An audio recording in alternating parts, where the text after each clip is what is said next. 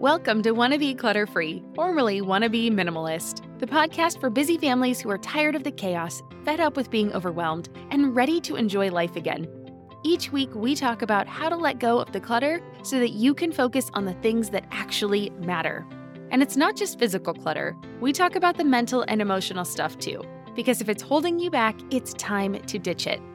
I share what I've done in my own life to declutter, organize, and calm the chaos, but you won't just hear it from me. There are amazing guests too.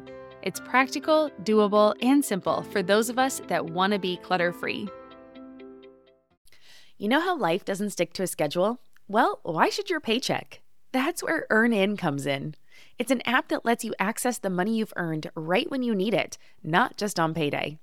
Imagine this your dog suddenly needs a vet, or your kid has a little accident and needs a dentist ASAP.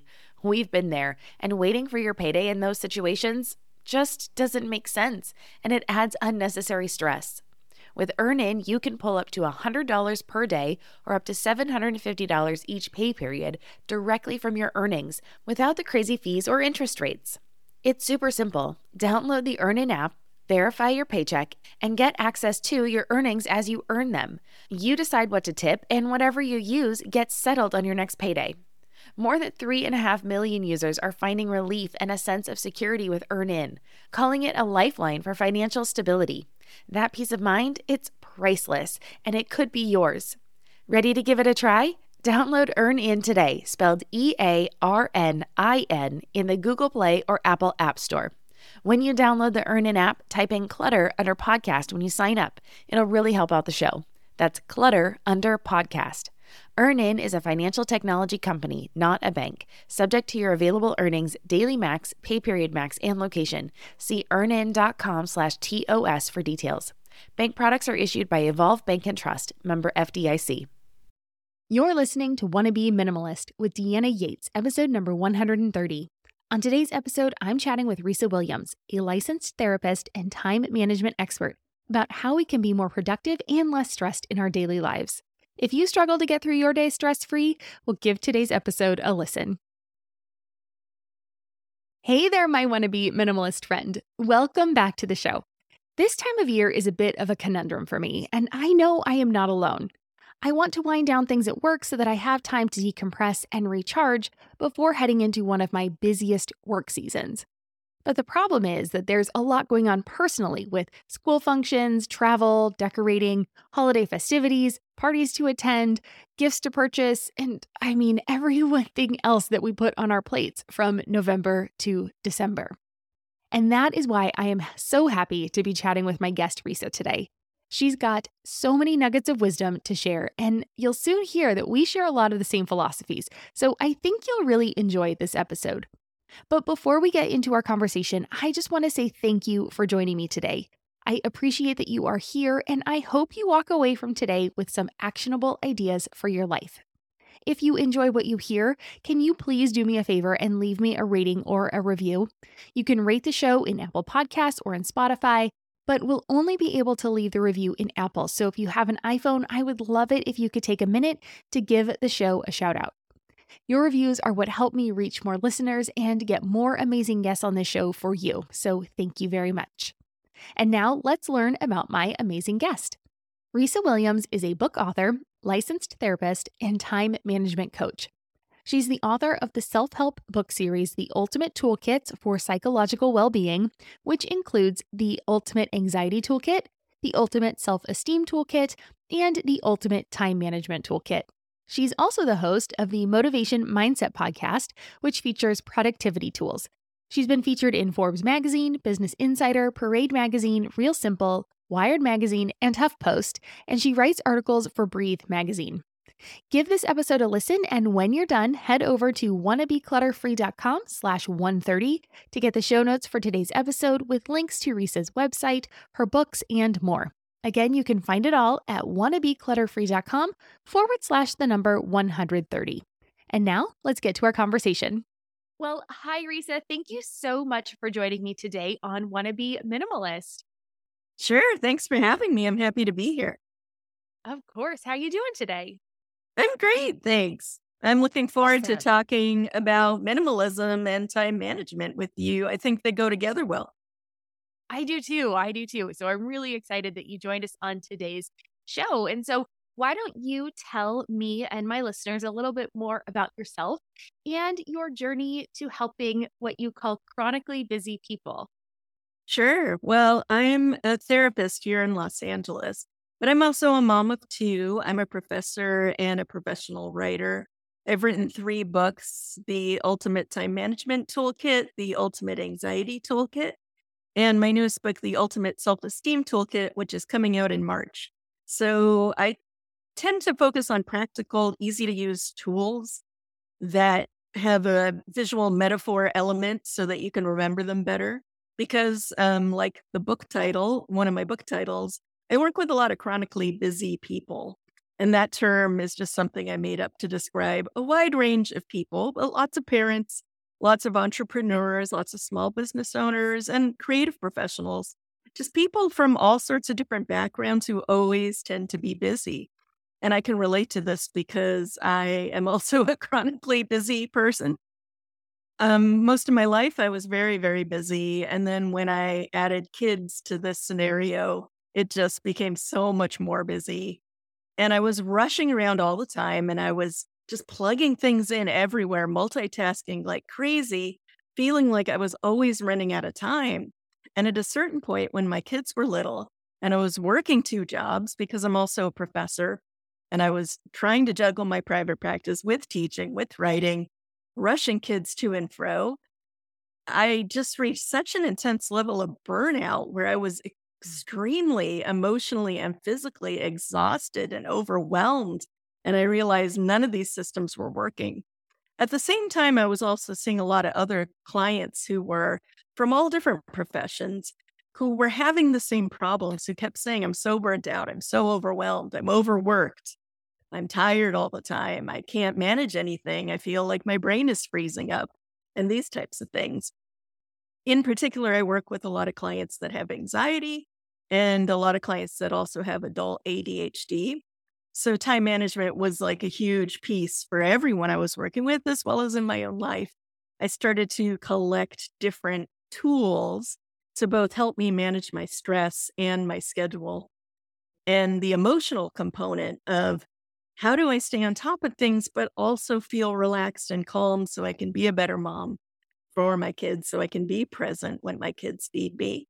And I started to collect all these tools. I started to use them in my own life, and I started to see a real improvement in how I was dealing with things, both as a mom and at work and all the different hats I wear. And I started to teach them to other people. And then eventually, during the pandemic, I wrote them all into books and they all got published. So that's where it kind of started the journey. And that's where I am now. And it's an ongoing journey. I'm not perfect. You know, I do get overwhelmed sometimes still, but now I know that I have kind of a foundation and all these basic daily habits that I employ to keep the guardrails on, to keep me on track. And I know now how to reset myself in a healthier way for sure. Hmm, I love that. And I am right there with you. I am not perfect yeah. either. I mean, I don't actually really believe in perfection because I feel like yeah. once we get to that, it's like a step, right? It's a journey. And once we get to that next step, we realize, oh, what I thought wasn't possible before is possible. And now I want to keep going because life is all about growing. So I'm yeah, and always change and flexibility and learning and growing. And yeah. I think if lifelong learning is a value that's important to you, it allows you to go a little easier on yourself and give yourself more compassion and kindness along the way as you're figuring new things out for yourself. Oh, I really like that. Lifelong learning is a big thing for me. My husband and I talk about that all the time about how, yeah, we don't want to stop learning because I think there's so much information in this world to, you know, so many places to go and things to see and right. things to learn but I haven't heard of it. I haven't really thought about it that way from the self compassion um, side as well. That if you are willing to continue learning, you understand it's a journey and that you can maybe give yourself a little more slack. So, exactly. And you give yourself room right to grow. Nuggets. I like to fire away at them, get as many in as possible. I mean, it's all about being kinder to yourself. Sort of the way you manage your time goes back to how kind you're being to yourself. Mm-hmm. Am I creating a system that's going to make me enjoy my time more?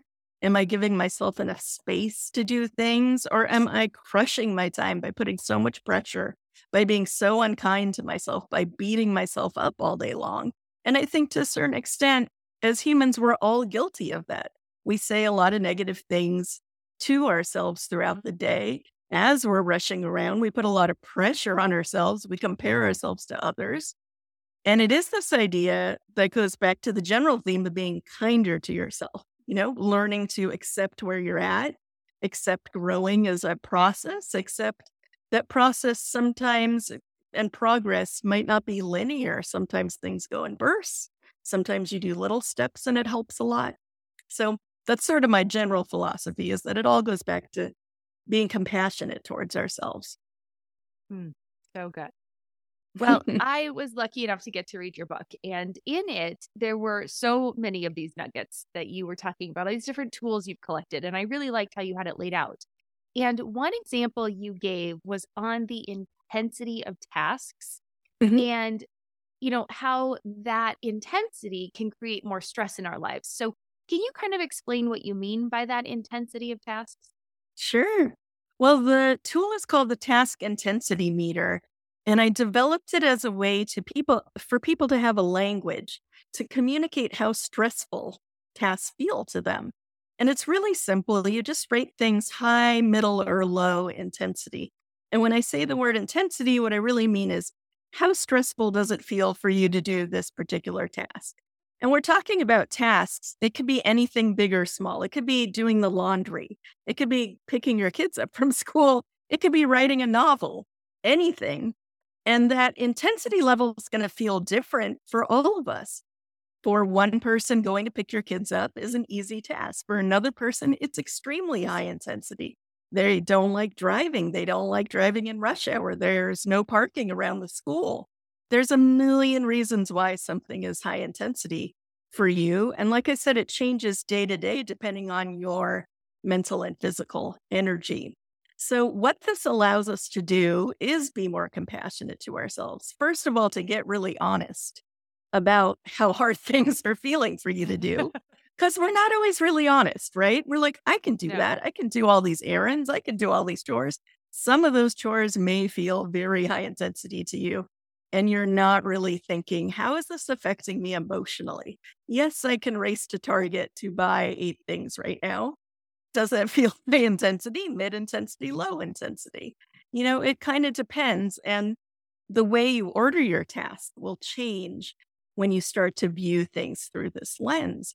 Because what I try to teach people is you don't want to stack too many high intensity tasks back to back in a row, because this tends to lead us to a bad emotional place. Mm-hmm. So, yes, we can all do a lot of high intensity things if we want to. We can push through and do it. Where are you going to end up emotionally as a result? So, when I teach people this tool, it sounds really simple, but just getting them to write down on paper, here's the things I need to do. And now I want you to rate all those things with like H, M, or low, high, mid, low. And then seeing kind of their thought process and the light bulb go off like, oh, I see what I'm doing to myself. Why would I put this high intensity task right there? I'm tired at four o'clock. Why would I decide to do that right after this other high intensity thing? That's the kind of work I do with people. And it's so fascinating because it's different for all people. It changes every day. And if you can get yourself to start to rate the tasks in your head, it will change the way you're doing them throughout the day. Well, I also like what you said there about how it changes on any given day based on what's going on, right? Like going to Target Yeah. might not, for eight things that I need, might not feel high intensity for me tomorrow when my podcast has already come out, right? Yeah. Or on a today, Saturday. deadline, you're at, or Mhm. on a Saturday, right? Like, but if today's the deadline where I have to finish the episode and get it edited and get it posted, well, I've got a lot of high intensity work activities today that I'm not going to be able to squeeze in an hour run to Target because I don't have one right around the corner. Right. So I like how you have to just put it into context too about what's going on. So you have to give yourself, like you said, that kindness and compassion to say, okay, well, right, I understand this wasn't a big deal last week when I needed to go on this day. But also on that day last week, I didn't have this and this and this and this going on. Whereas today, you know, we can get down on ourselves to be like, "Ah, it wasn't so hard last week. Why is it hard this week? Yeah. Because something else is going on. So I really like how you kind of put that in there. And yeah, you have to think about what else we're doing. Yeah. And just your physical, the physical component. Sometimes you're sick, you're under the weather, you've been dealing with your Mhm. kids who have the cold, and now you're feeling kind of slow, and that trip feels twice as hard as it did yesterday. It gets us out of this beating ourselves up, but it also gets us out of comparing ourselves to other people. Mm. Because what I find a lot of moms do, especially and parents, is that they look at someone and they're like, well, she's doing it all. She's racing the kids around to martial arts and then this, and they're building this product, and then she's cooking dinner. How am I not able to do all these things? I should be able to do all those things today, even though I have a cold, even though it's been a hard night, my kids didn't sleep. And we create Right. these strange expectations for ourselves. And if you're not really getting honest with yourself and examining those, it creates over time this feeling of, I can't keep up. I'm not good enough. I'm not doing a good enough job. So it all ties back to the way we end up talking to ourselves, how we're doing these tasks, how we're experiencing these tasks, and letting ourselves recover from tasks. It's so important to self care in general. Mm-hmm. Yes, I've been working on that more and more. At just as I, you know, as I kind of am being kinder to myself, right? I do equate self care and kindness to myself now, where I didn't necessarily before. Um, so that's been a learning process for myself too. But you are so so on it. Um, there was another concept in the book that I liked, and it was about focusing attention. Yeah. And you had these kind of three different focuses. And so you say that someone who is chronically busy often multitasks and it causes them to stay in a half focused state of mind. Mhm. So, can you explain a little bit more about that? Well, a bunch of things happen to us when we're multitasking. Generally, our stress level's super high. And, we, and the cortisol kind of and the adrenaline makes us think we can just push through everything.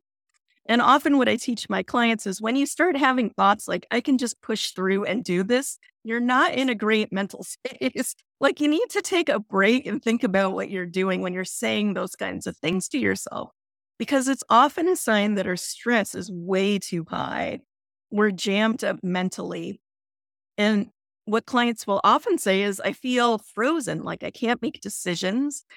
Tasks are becoming harder and harder to do. And these are all just signs your general stress levels way, way too high. So part of what I do is we need to work on bringing our stress down as it's rising and kind of catch it before it reaches that tipping point. But yeah, like I said in my book, there's different types of attention. There's fully focused attention. That's when your energy is really in a clear space. Your brain is in a clear space. So the mental and physical energy are both high. And you're able to look at a task or problem and you have that clarity. Like you get the full perspective. Okay, here are the steps I need to do. And it's easy to make a to do list and it's easy to break things down when you're in that state. When you're in a half focused state, which is what most people are in when they're multitasking, they're in and out of that clarity. They're taking too much on. So they'll get really clear, but then something interrupts them and then they go do that. And they never kind of lock into engaging with that one task. So your engagement is all over the place. Your motivation to complete things is all over the place too. And when you're in an unfocused state, that's when it's very difficult to complete tasks. It's very difficult to feel motivated. It's hard to even focus your brain on what you're reading or what you're doing. You may read the same email three times and it's like not registering what you need to do. And we've often been in that state. And sometimes what people will do is when they're in an unfocused state, they think that they need a break. So they'll go on their phone and doom scroll or look at other people's photos or go on Instagram. But what they're really doing is just keeping themselves in an unfocused state for a longer time, if that makes sense. So when you learn to identify what these feel like in your brain, you can kind of think, what state do I need to be in next? Like, let's say I mm. have a pretty intense task coming up. I have to write a chapter of my book. I better figure out a way to get in a focused state of attention. So that means, you know, what can I do? Well, for me personally, I can put my phone away. I can stop trying to do laundry in the background. I can stop rushing around. I just, you know, it's part of it is like mental prep. I need to do a high intensity task. I need to be focused. So, what can I do to narrow my focus onto that thing and make it easier for my brain to pay attention rather than harder for my brain to pay attention? Mm, so good. So good. okay. And so you had talked about kind of warming up your brain, right? So you could do, mm-hmm. you talked about doing like puzzles or um, little things like that that could make us which I think is a little counterintuitive, mm-hmm. um, mm-hmm. which I think is awesome because for myself, I wouldn't think like, oh, if I do a crossword puzzle or Sudoku or, you know, um, something that was maybe wouldn't even take me that long, maybe like a, the daily Wordle, right? Or whatever yeah. that would just take me just a few minutes. Um, I think and and like you said that would kind of warm up your brain least is what I, if i'm paraphrasing yeah, yeah, yeah. the book please correct me if i'm not but then it gets your brain warmed up and maybe ready to snap into this more focused um you know kind of state of mind whereas yes i think the knee jerk is check my email uh, mm-hmm. you know, look at what's going on on social media. Like you said, just kind of that phone becomes such the, it's such an addiction it's such a uh-huh. temptation because we're oh, seeking so relief. And it's kind of designed, especially Instagram and TikTok and YouTube, are designed for the dopamine hit that we're kind of seeking. But what we end up doing is going down what I call a time sinkhole, where we're just mm. looking at images, we're getting overstimulated, we're getting a little overwhelmed in our brain, but our focus is still all over the map. Because if you think of all the random things we're looking at, that's a lot of stuff you're cramming in your brain and trying to say, hey, hold on to all this while you also need to do the task that you're scheduled to do in 10 minutes. Right. I mean, it's a lot to ask your brain to do as just a brain, you know? So the brain warm up tool is um, I suggest sometimes puzzles work well for people, but it's finding a quick activity that gets you in that highly focused state.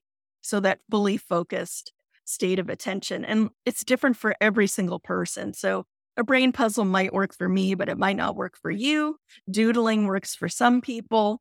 Mm. Generally things where you're focusing your your hand and your eye on doing something kind of gets your brain in that state where you're like, "Oh, I need to pay attention to this now." Um, but lots of people do exercise too. Sometimes that can get you in the mood, get your energy up a little bit it's sort of whatever works for you. And I give a lot of little examples from clients in the book of stuff that works for, for them. You want to find something quick that focuses you, that doesn't put you down a sinkhole again. You know, you can get lost in searching for Wordle apps or whatever. That's right. kind of like a sneaky sinkhole. Um, so you want to pick something quick, easy, fun, but not so fun that you get lost in it. It just gives you a little boost and I think it's more about naming it like this is my brain warm up to do that spreadsheet or to work on my novel because we're prepping our brains in that way to get ready to do the task, which I think we don't do enough of. We just expect our brains to be fully engaged, high intensity, hmm. perform flawlessly, you know, and that's a, that's a lot to ask yourself to do. Yeah, like jump yeah. in the car, go to the grocery store, go pick up the kids it's like there's not enough prep going on in a healthy way. Like, okay, the next segment of time is I have to go do this errand and then I will get the kids. And after that, I'm going to take a break and decompress so that I can transition into whatever state I need to be into next. So, a big piece of the work I do with people is planning out these buffer breaks. They're called time buffer breaks, where in between a group of tasks, you're giving your brain enough time to decompress and switch gears. And this is so important as a mom, especially if you're a working mom, especially if you are wearing multiple hats. Like, for instance, you're running this podcast, being in podcast mode and then going right into mom mode is difficult sometimes. It's a different part of your brain you're using. You're very detail oriented when you're recording and editing audio. And then suddenly, when you have to help kids with homework or emotional problems or this or that, it can be wonky for people, those transitions. So I work with people to give themselves enough time, say, okay, I need 10 minutes. I'm just going to sit here. I'm just going to do some breathing or put on some music and switch out of this mode. And then you can be more present for your kids. And then you can get into those emotional spaces that you need to be in as a mom more easily. Mm. This podcast is supported by Active Skin Repair, a skin health company helping people heal with natural, non toxic, medical grade ingredients. We've been using Active Skin Repair for a few months now, and I am seriously impressed. They use a molecule called hypochlorous acid, which is pretty much a superhero in skincare. It mimics your body's own immune response, helping to cleanse, soothe, and reduce inflammation to support the natural healing process. And let me tell you, it works for more than just scraped knees. Whether it's sunburns, rashes, or even more persistent issues like eczema or acne, Active Skin Repair has got you covered. The best part? It's totally safe and non toxic. That means it's gentle enough for every skin type, from the little ones to grandma and everyone in between, making it the go to for everyone in the family. I scraped my knuckle the other day while doing laundry, and my first thought was to grab the Active Skin Repair because one, it doesn't sting like other products, and two, I knew it would help me heal faster. So if you're looking for a natural, effective way to handle boo boos, check out Active Skin Repair. And because you're a listener, you can get 20% off your order. Visit ActiveSkinRepair.com to learn more about Active Skin Repair and to get 20% off your order, use code CLUTTERFREE. Again, that's ActiveSkinRepair.com and use code CLUTTERFREE to get 20% off your order.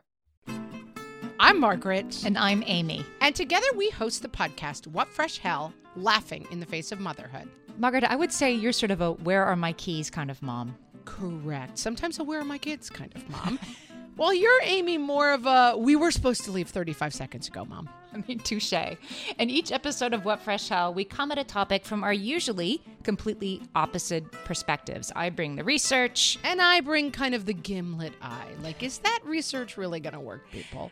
And almost 10 million downloads later, we're still laughing. We also talk to experts in the parenting field, plus parents with stories we can all learn from. We make each other laugh, we challenge each other's assumptions, and we have what we think is the best parenting community on the internet. Check out What Fresh Hell Laughing in the Face of Motherhood wherever you listen to podcasts. So, so great. Yes that and that is the goal right i mean that is the goal to be able to transition between these things in a more consistent you know smoother way smoother yeah. way that's the word i'm looking for as i'm like spreading butter here with my hand it's what we're all yeah. trying to do and true. Right. we can't do it every day there's going to be days where curveballs come and you're oh, just so low energy that you're not navigating it as well but then it's like about being kind to yourself and saying, Hey, I'm having a rough day.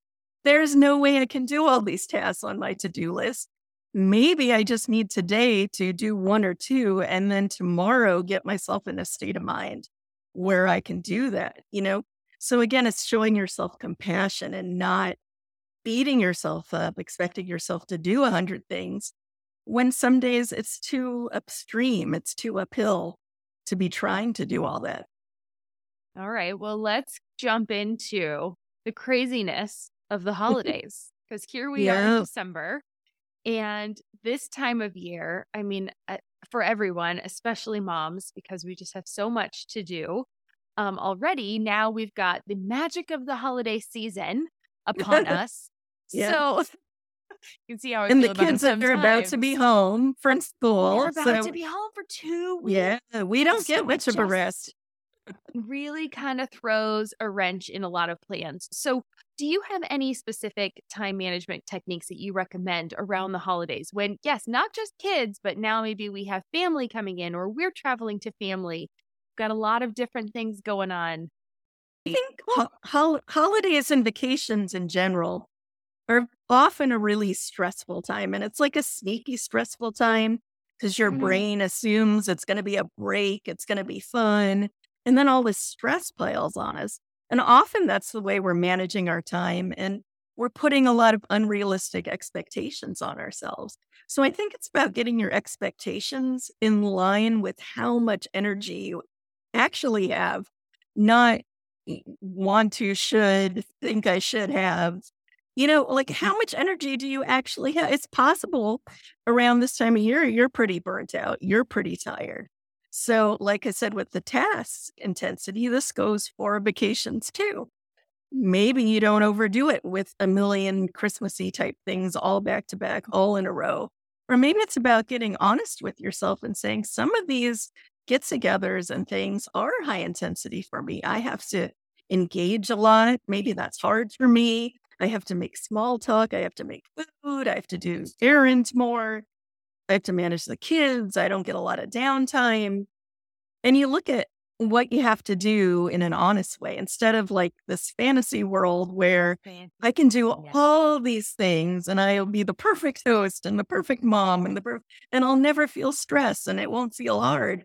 When in actuality, we know a lot of that stuff is hard, right? Yeah. For a lot of oh us. Oh my gosh. Yeah. Yeah. Yeah. And we feel maybe- tired. Yeah, and and also I was thinking like maybe some parts are easy for you, but they're hard for someone else in your family, right? Like I'm the extrovert. So having a party um or going to a party is a lot easier for me. Hosting the party is still a lot of work, right? That's a that's a challenge. Um but going to a party is a little bit easier and I get jazzed up at those things whereas my partner, my husband is more of an introvert. So it takes Mhm. more effort for him to then go to said parties and and not that he doesn't enjoy being at them, but it's just a different energy level. I get my energy from those events and he expends his energy at. Exactly. And he might need more downtime. Yeah. Yes, exactly. It might Yeah, we might be like one a like, weekend. "Ah." Right. and he might be done. He might say no more for the rest of the break. You might also have kids. They're all over the place. One kid likes parties, Right. one kid doesn't want to go. And it's like torture for them to be there, you know? So we're all Right. over the map. And we have to be understanding and know that it's so hard to read our own stress levels. We might be misreading everyone in our family's stress levels too. There's a big possibility that they are not showing you how stressed out they are in the same way that you express stress. Mm. So often, our partners, we have no idea how stressed out they are until they actually tell us because they may look fine on the outside. Or an extrovert might look like they're having a great time, but might be very anxious and stressed out on the inside about something that wouldn't stress us out at all. Even driving to a party, you ask two people, and they're, I hate driving at night. This is awful. I don't like going somewhere I don't know where it is. And you might never know Yeah. this unless they tell you, right? Right. Right. Oh, it's a, and it's such a good point you bring up too about um like just giving each other that space and asking and and also right we're all struggling ourselves if we're listening to this you're listening to my show right we're dealing with our own things of how do we manage our own time well if you're not able to manage your own time and teach it to the people in your home then maybe they're not able to manage their time as much as they would like as well and so Yeah. just give ourselves that space and the ability to know that right and especially this time of year we watch all these movies you know the holiday movies and how everything Kind of gets our expectations up together really high. Yeah. right it's yeah And right. people have different visions of what they want the holiday to look like. For somebody who's really into that stuff, it might look like, oh, I spend it with family and we're all out doing things. For another person, it's, oh, I finally am not working. So I'm just going to binge watch TV by myself. I need alone time. And then that's where you get conflict because your vision of what you think a holiday is is completely different too. Mhm. So it's good to just get more understanding about people's stress levels in general this Yeah. time of year and know Yeah, that everyone's expressing it differently. right and just asking people like what what would you like to do this holiday season right like what are the big things on your list do you want to go ice skating do you want to go look at the lights do you want to you know go out for hot cocoa what are the things that are the most important to you and making sure that everybody has a say of what their top couple things are so that you Yeah. can you can work around them right like i That's something we do in our house. So we can kind of figure out what are the top ones. If we can squeeze in the lower tier ones and without stressing ourselves out, great. If not, we hit the highlights and exactly be okay with that. Exactly. They Yeah. actually have a tool that um, you take any situation, like it's called the social extractor, social task Hmm. extractor, from my first book, The Ultimate Anxiety Toolkit. And whatever the situation is, like you're going to a, a New Year's party or something, Mhm. you list the three things you want to get out of the party, which are simple things. They shouldn't involve too many other people. Like, I would like to enjoy a meal with my friends. I would like to check in with so and so. I'd like to, you know, wear the new outfit I bought. Something like this. It's three things. And if you accomplish those three things, great. You could say, that was a success. I did it. You can do this with vacations too. When I visit London, I just want to have a nice meal. I want to sit over here and look at this, the Seine, or not the Seine, the Thames. Or I want to go to this museum, you know? And you just keep it really minimal. So, again, to bring things back to time management and minimalism, many of the people listening are probably very good at filtering stuff out of their house, right? And things. But I want you to start thinking of minimalism in a time sense, in a time management sense. You don't need to overfill your time. It goes back to the same principles as probably you discuss on your show when you're bringing stuff into your house. You know, try to get a little more intentional or ask yourself what what is the purpose? Why do i want this thing? It's the same thing with time. So as the holidays fill up our schedule it's like what do i actually want? What are the three things i want to experience this holiday? And how do i keep them simple and doable and manageable not make them so over the top that i feel like it's a high intensity task for all of us now and that's a way of simplifying things down from a minimalist point of view where you're getting rid of time clutter, so to speak, if that makes sense. Right. Yeah, it totally does. Yeah, absolutely. I always believe less is more in both things.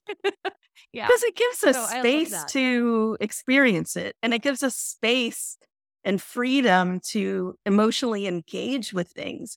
And when we're overly busy, we're not giving ourselves enough freedom to really be in that moment, remember that moment, and connect with it, you know, as it's happening. We're kind of just rushing and thinking, what's next? What's next? What's next? Totally. That's sort of the opposite of what we're trying to do, right? Really, in life. Right. Absolutely. And the other thing I we've realized in our life is if you have a little bit of that buffer space, right? Like of we're going to do this one thing this weekend or you know, we're going to go to this one event or whatever it is. If you have kind of lessened how much you're planning to do, if you're having a great time, it gives you the ability to extend that time, right? Instead of being like, we have this party to go to. Okay. And then we got invited to two parties. Okay, we got to go this one and then we got to go to this one. Right. And if you're having so much fun at the first one, you have to leave to go to the second one. And you Uh, kind of zap your I own know that happens, but Yeah. yeah, you like you're in a fun moment and you're like, oh, we got to go now. Sorry. Can't enjoy this. Right. Gotta get back in the car. It does. It kind of buffers your your excitement. It tempers it down Mm-hmm. because you're saying, okay, I only have so much time here, and then I got to go somewhere else. And we, um, yeah, we found that in lots of different areas in our life. So I think that's another Yeah. benefit. And it's so good to to model for your kids too. Because as parents, our intentions are often so great. We want to give them all those fun experiences, almost too much sometimes, right? Like too many classes, too many play dates, too many everything. And what we're not modeling to them is it's okay sometimes to not do so much, to just enjoy space of being with family, hanging out, not a lot of pressure, not a lot of racing around. Enjoy space together and downtime together, which is something we forget when we're packing our schedules full of things. That might sound fun on paper, but like you're saying, in reality, sometimes they're not as fun as we think they're going to be.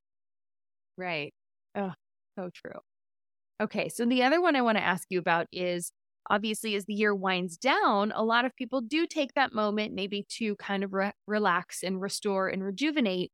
But now January 1's coming, right? And so then Mhm. there's this, all this pressure to have New Year's resolutions and hit the, you know, new year, new year, new you, and all of the, you know, catchphrases that we get bombarded with um, as we head into now 2023.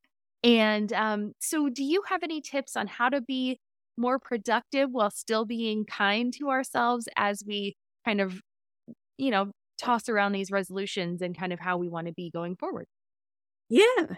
So, in all three of my books, they have a lot of goal tools, which are really great because I think they address the main problem you're talking about, which is we tend to be really extreme with goals.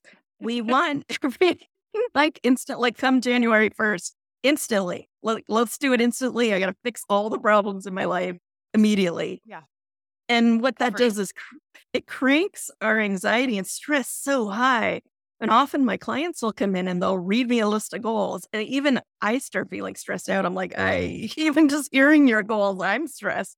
And that's not good, you know, because it means your goals are too big. They're too, it's like that being hard on yourself thing. It's a way of being hard on yourself and saying, I don't like all these things. So therefore, I'm going to come in with all this intensity and force myself to change and snap to. And I like to look at things from a more gentle, gradual perspective. It's okay to set big goals and think, you know, in 2024, what do I want to be doing? Like in one year's time, what what is this picture I'm seeing? But I also ask clients, like, what do you want to feel? You know, it's not just about doing the thing. It's about what do you want to feel when you do that thing. So I want to run a marathon. Okay, well, what what is the emotional goal? What do you want to feel? Oh, I want to feel like it'll give me confidence, and I'll feel okay, great. So picture feeling confident. Picture you're doing something like that that makes you feel confident at the end. And then we kind of slice it down to a more manageable goal. So we start with the year goal. And I first test it out a little, say, is this being really hard? Is this reasonable? Do you feel like this is reasonable? Or is it stressing you out to even picture doing? At which point I'd say, you know, let's think about cutting it down a little bit. What feels a little less intimidating that? Well, maybe, you know, a 10K or something like this. So you cut it down till it feels like, okay, I can actually start to see that happening. And then you break it down month by month, going backwards for one year's time. What will I need to do? I'm going to walk backwards and think, okay, all the way down to now, what needs to happen. And often by the time we get to that point, we've broken it down. It's like scaffolding the goal. You're walking down the staircase, right? And you're thinking, okay, it's just one little monthly step I have to take to get to this big thing. And now what you've done is you're speaking to yourself in a much kinder way about it. It's starting to feel more like you can do it. And it's starting to feel like, okay, if I just do a little bit at a time, I'm going to get there in a year. We're stretching your time perspective instead of shrinking it, which is what everyone tends to want to do when we talk about goals. They want to shrink it down and say it's got to happen by next month. That's it, you know, and that's that's too hard on yourself. I would encourage people to look at how hard they're being on themselves and think, is there an easier way I could do this?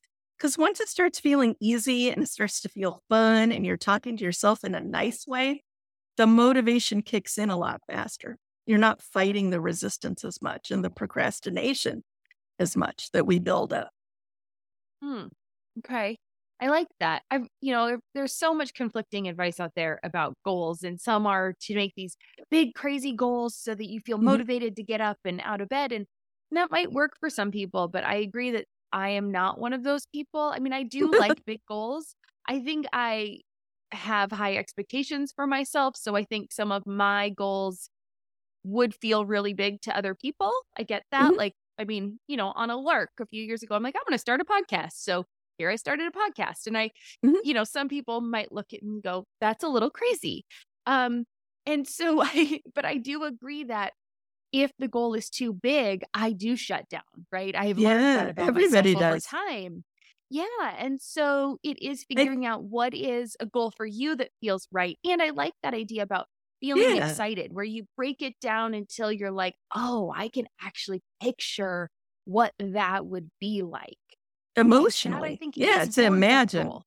Yeah, yeah, Yeah. yeah. And the Yeah. podcast, like having a big goal is fine if it feels like you're connecting with it.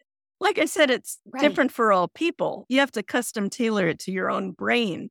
So, you know, running a marathon for one person seems easy. It seems like, yeah, month to month, I can get there. It'll be super easy. To another person, it seems impossible and they're going to avoid it. They're going to say every year, I'm going to do that and then not do it. So I think if it's right. something you're hitting resistance and you're feeling that procrastination and you're feeling like, okay, I really want to write this novel, but I haven't started for many, many years, then it's time to get honest and say, what is getting me stuck? Is this too big? Am I making the deadline too small? Am I not thinking of it in small enough steps where I just have to write a couple sentences a week and see what happens? I think it's like lightening up the pressure enough so it feels possible to do. And mm-hmm. that's the important part. But not letting yourself so far off the hook that you just forget all together about doing it. So finding right. that kind of sweet spot in the middle. Yeah, I like that. I really like that a lot. Um, okay, I want to come back to kind of the stuff in our house because you had a really interesting part in the book too about um, stuff. And that's one of the things that a lot of people ask me about. And, and I'm a big proponent of making sure everything has a home. So, this idea mm-hmm. for everything belongs somewhere, it has a place to go because it does make tidying up easier. And yeah. so, you have an interesting take on this and you call it stuff stations. So, let's yeah. talk about that. Hey there, I'm Debbie Reber, the founder of Tilt Parenting and the author of the book Differently Wired. The mission of Tilt is to change the way neurodivergence whether that's having a learning disability, having ADHD, being gifted, autistic, or some combination of all of the above, is perceived and experienced so differently wired kids and the parents like us raising them can truly thrive. On the Tilt Parenting podcast, I get to talk with authors, therapists, educators, and parenting experts who are committed to this mission. I ask the questions my listeners are most curious about when it comes to supporting our kids. And in turn, my guests share strategies for challenges, out of the box ideas for navigating school, best practices for therapies, tips for advocating, and so many thoughtful insights on what it really takes to help our kids grow up feeling seen and respected so they can create awesome lives for themselves. I know that raising a differently wired kid can feel overwhelming and isolating, but I promise you, you are not alone, and it can feel so much better. If you're on this parenting journey, come listen to Tilt Parenting. Together, we can shift this paradigm and show up for our exceptional kids with hope, possibility, and joy. When it comes to raising kids, there's so much to consider. Things like what do we feed them? When do we feed them? How do they sleep? What does it look like to raise kind kids? How does their nervous system work? How do I keep myself calm? What are my triggers? There's so much that comes into play, and we are distilling all of that information for you at Voices of Your Village podcast, where we bring experts in the field of early childhood and education and psychology and across the board so that you don't have to comb the internet for information you get to show up and hang out and have shame free, judgment free conversations and insights into what it looks like to raise kind, empathetic, emotionally intelligent humans. I'm Alyssa Blask Campbell. I have a master's degree in early childhood education. I'm a mom of two, and I am walking this journey right alongside you doing this work. Come hang out with me at Voices of Your Village, and we can dive into real conversations with actionable tips. So the idea of a stuff station is in a I think Western culture, we have a, tend to have a very short-term perspective on stuff. Just because our access to stuff, we can get stuff everywhere. And everything, you know, you can get most things easily from Amazon like next day or it just shows up. Mm-hmm. So there is this impulse to when we have a problem, okay, I need more stuff, I need more stuff, or when we're bored or when we're depressed, when we're in different emotional states, sometimes the solution is okay, I'm going to fill it with stuff. And it goes back to the idea you talked about. I also believe stuff should have a home. But to get there, to even be able to organize that in your brain, you have to look at changing time perspective with stuff. So if you see the stuff you're bringing in as something you're going to have a long term relationship with versus a short term relationship with, it makes this whole idea of finding a home for it a little easier. It's sort of like personifying your stuff, like Marie Kondo talks about, where you start to see it as an entity that's going to live in your home, right?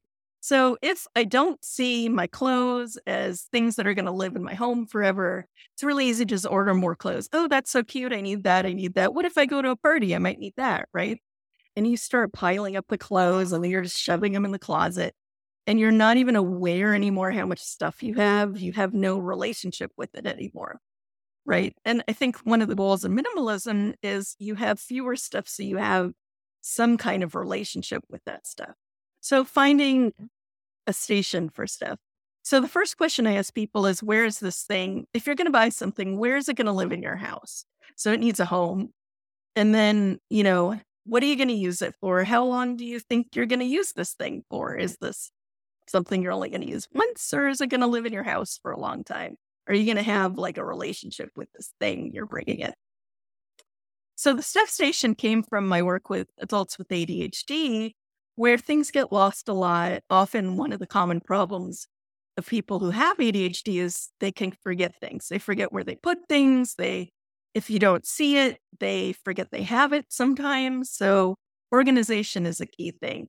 So it's the idea of finding a home for your stuff and then grouping similar things together. So an instance of that would be like if I buy tape, I'm putting it in this drawer, that's the tape home. But then I'm going to call it the office supply station, like the stuff station for office supplies. And all the office supplies are going to live in this one drawer. So in that way, I'm like grouping things together. And the way I teach people to do it is just start with the one thing. The tape lives in that drawer. But the next time you buy an office supply, you're like, oh, it goes in the home with the tape because that's the office supply drawer. And you're slowly starting to group stuff together in your house.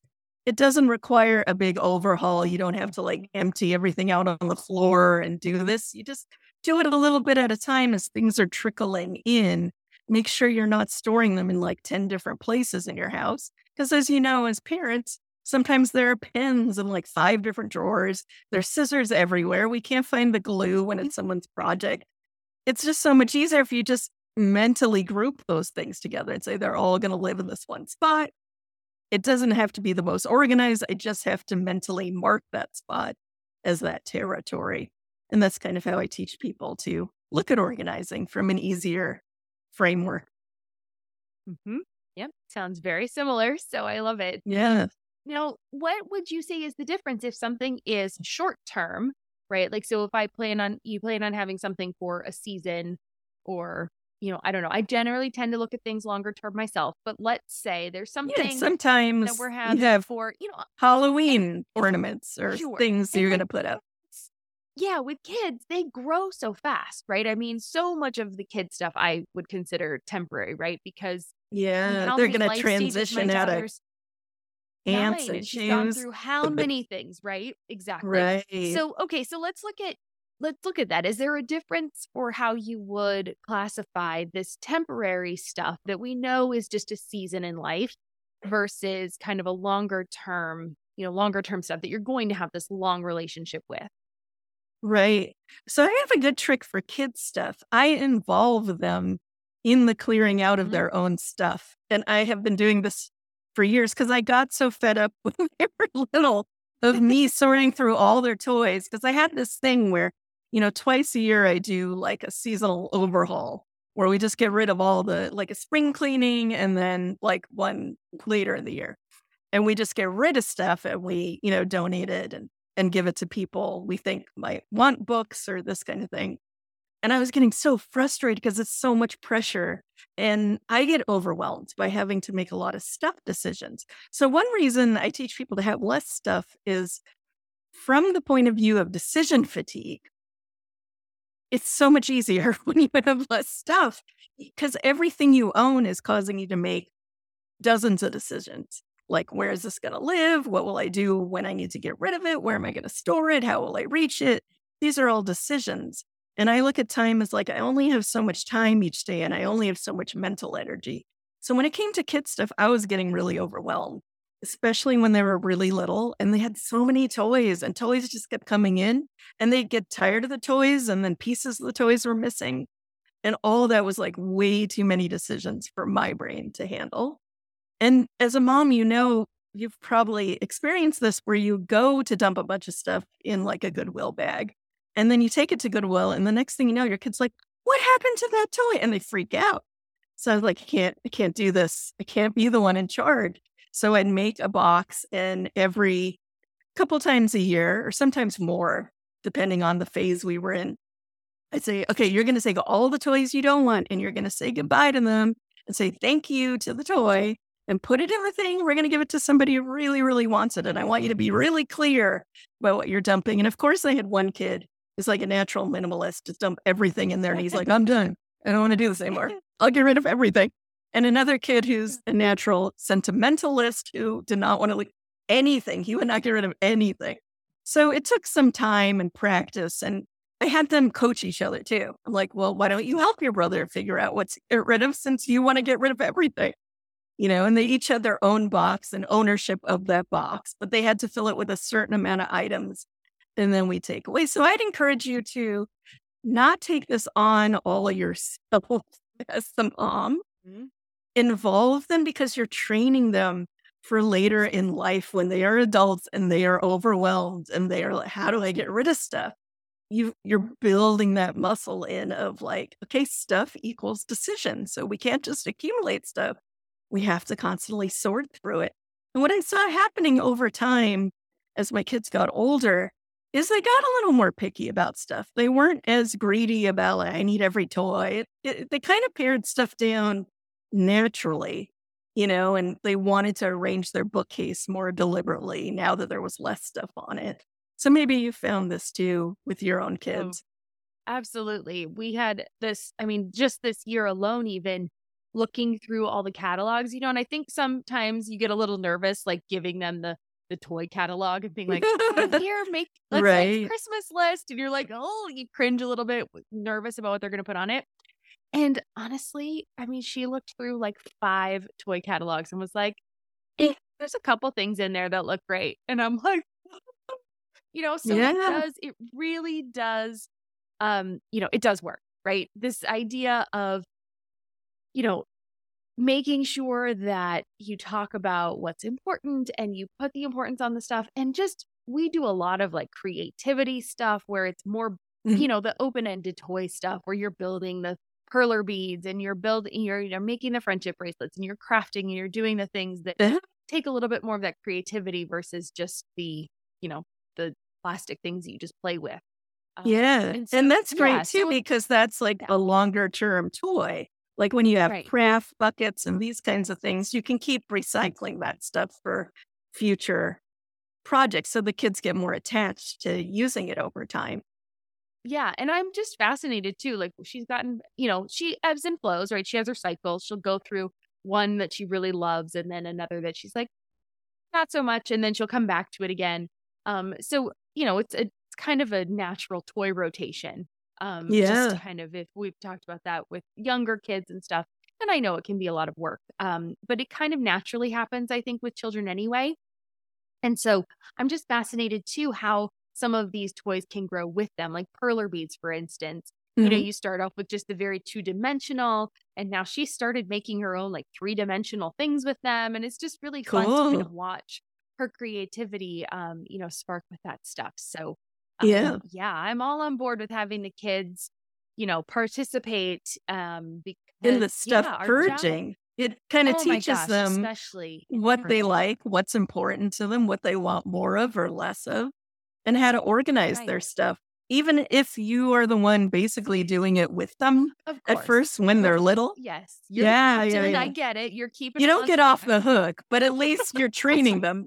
And I promise you now yeah. that my kids are older, it is a muscle that will build over time and you will start seeing them take more initiative to to do yeah. these things on their own and to want to get rid of things in their closet suddenly and say hey i want to donate this i want to give this to so and so they'll take more initiative if they see you modeling it and explaining the process often as yeah. moms we come in like a whirlwind and we're just like mm-hmm. everything's got to go and it's very upsetting to kids because they don't know what you're doing. They're just, right. why are you taking my toy? What are you doing? You know, and we're, because we're in such a high stress state, we're not explaining the steps, like the basic steps. This is what you need to do to maintain the room. This is what we need to do to maintain the closet. This is what, you know, and when you can do it from a calm perspective, not in a freaked out, like everything's got to go mm-hmm. extreme mindset, you're yeah. training them to think of the thought process behind how do we consider the way our home looks and what we want in our home, what we want to use the space for.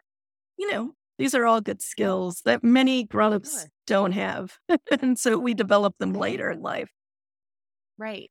And and two, right, having those maybe having set times where you're saying, like you said, you do two times a year. We do two times a year as well.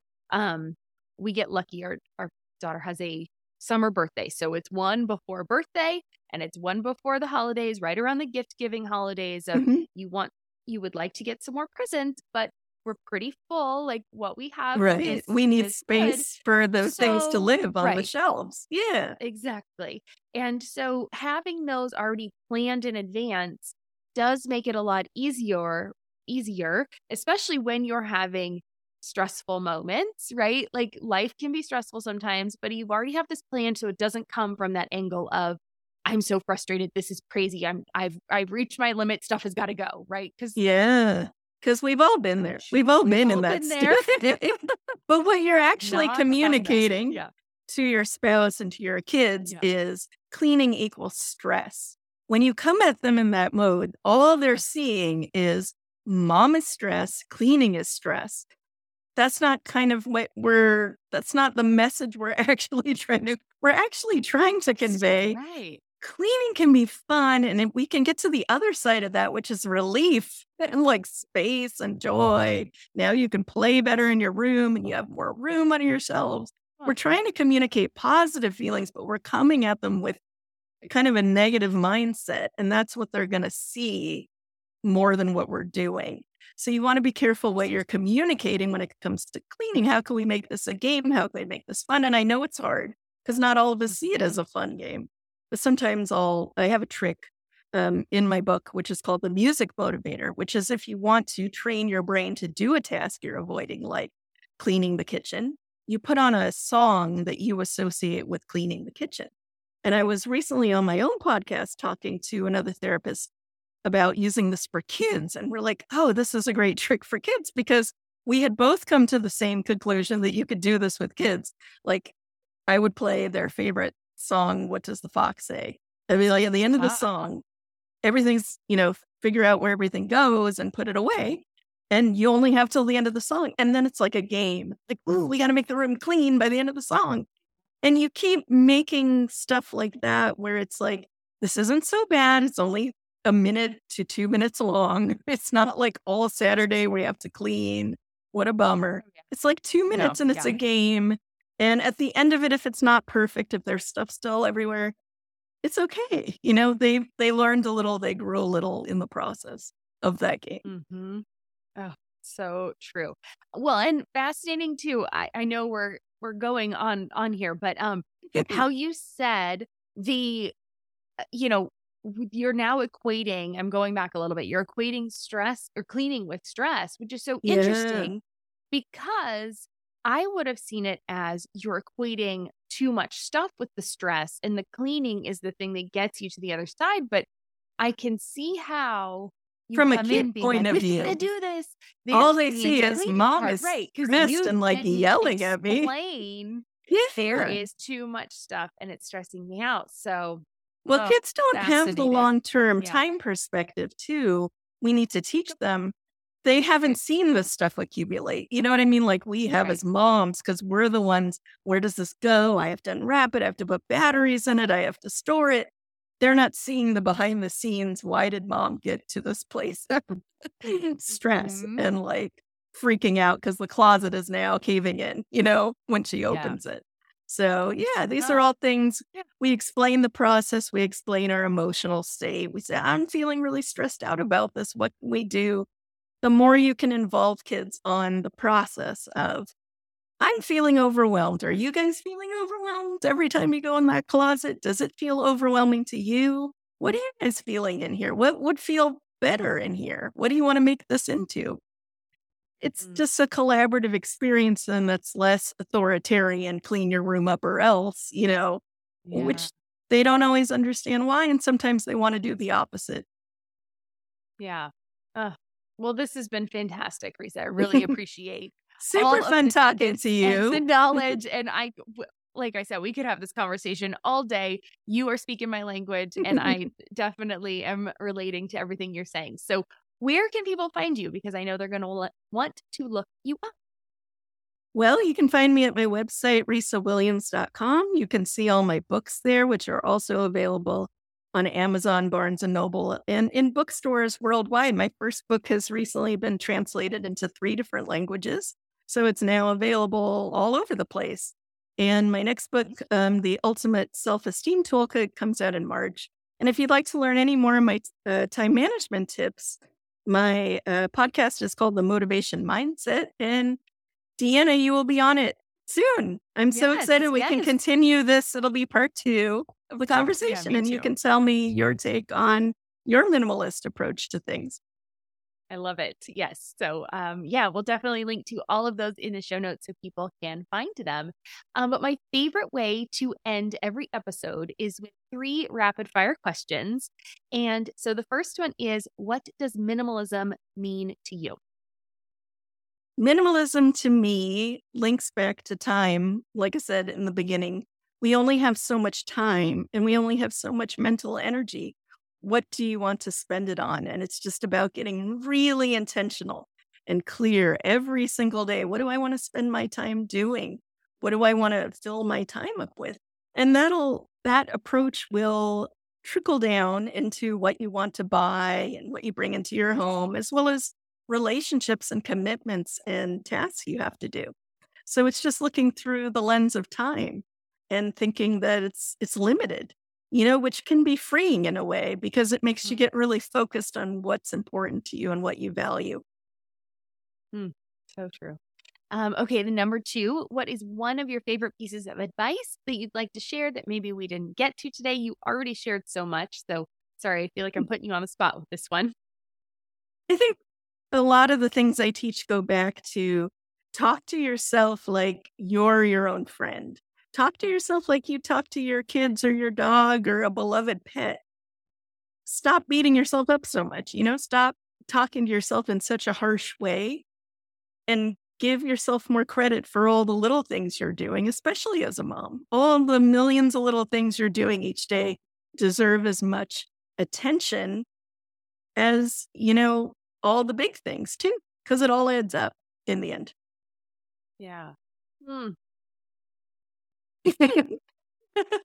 Um, all right. And the third one, what is making you happy right now or in this season of your life? Well, it's all kind of related because I'm learning more as I get older to really look for the tiny moments throughout the day. I used to have this feeling like happiness was this state you're going to reach that once you reach it, you're just there. And now I know oh. that's not true. Emotions come and go all day long. And we're experiencing these tiny blips of happiness each day. And sometimes they just need our focus and attention because they're not exactly what we think they are. Like you just being calm in the moment with the, your pet cat on your lap, that could be happiness. It's just learning to label those little moments or like walking your kid home from school and everyone's in a good mood and you're looking up at the clouds and the sky. Those are the little moments I'm teaching myself to zoom in and more on and really like savor them and you know, go into them more and kind of think about them more throughout the day. Because as humans, unfortunately, we have a tendency to zoom in on the negative more than the positive. So the more little tiny moments you can catch, the better, I think, overall.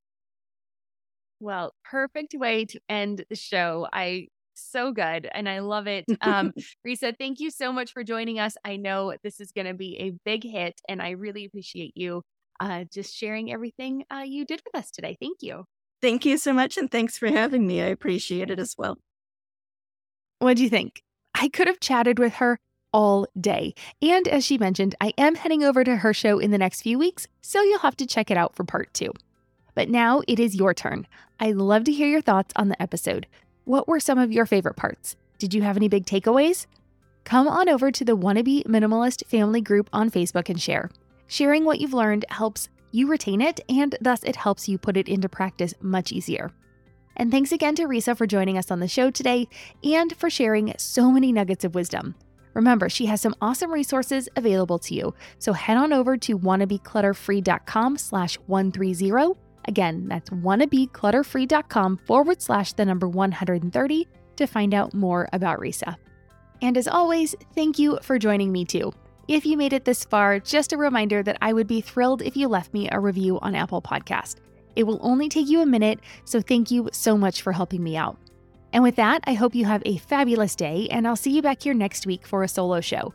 I'm going to be talking about the five problems with decluttering. It'll surprise you, so make sure you join me. I'm Deanna Yates, and you've been listening to Wannabe Minimalist. Cheers.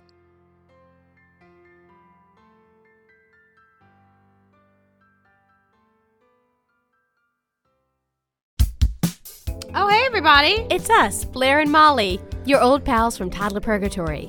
Two moms who are also actors, who are also creative beings, who sometimes feel stuck. And this is our new podcast, Unsticking It with Blair and Molly.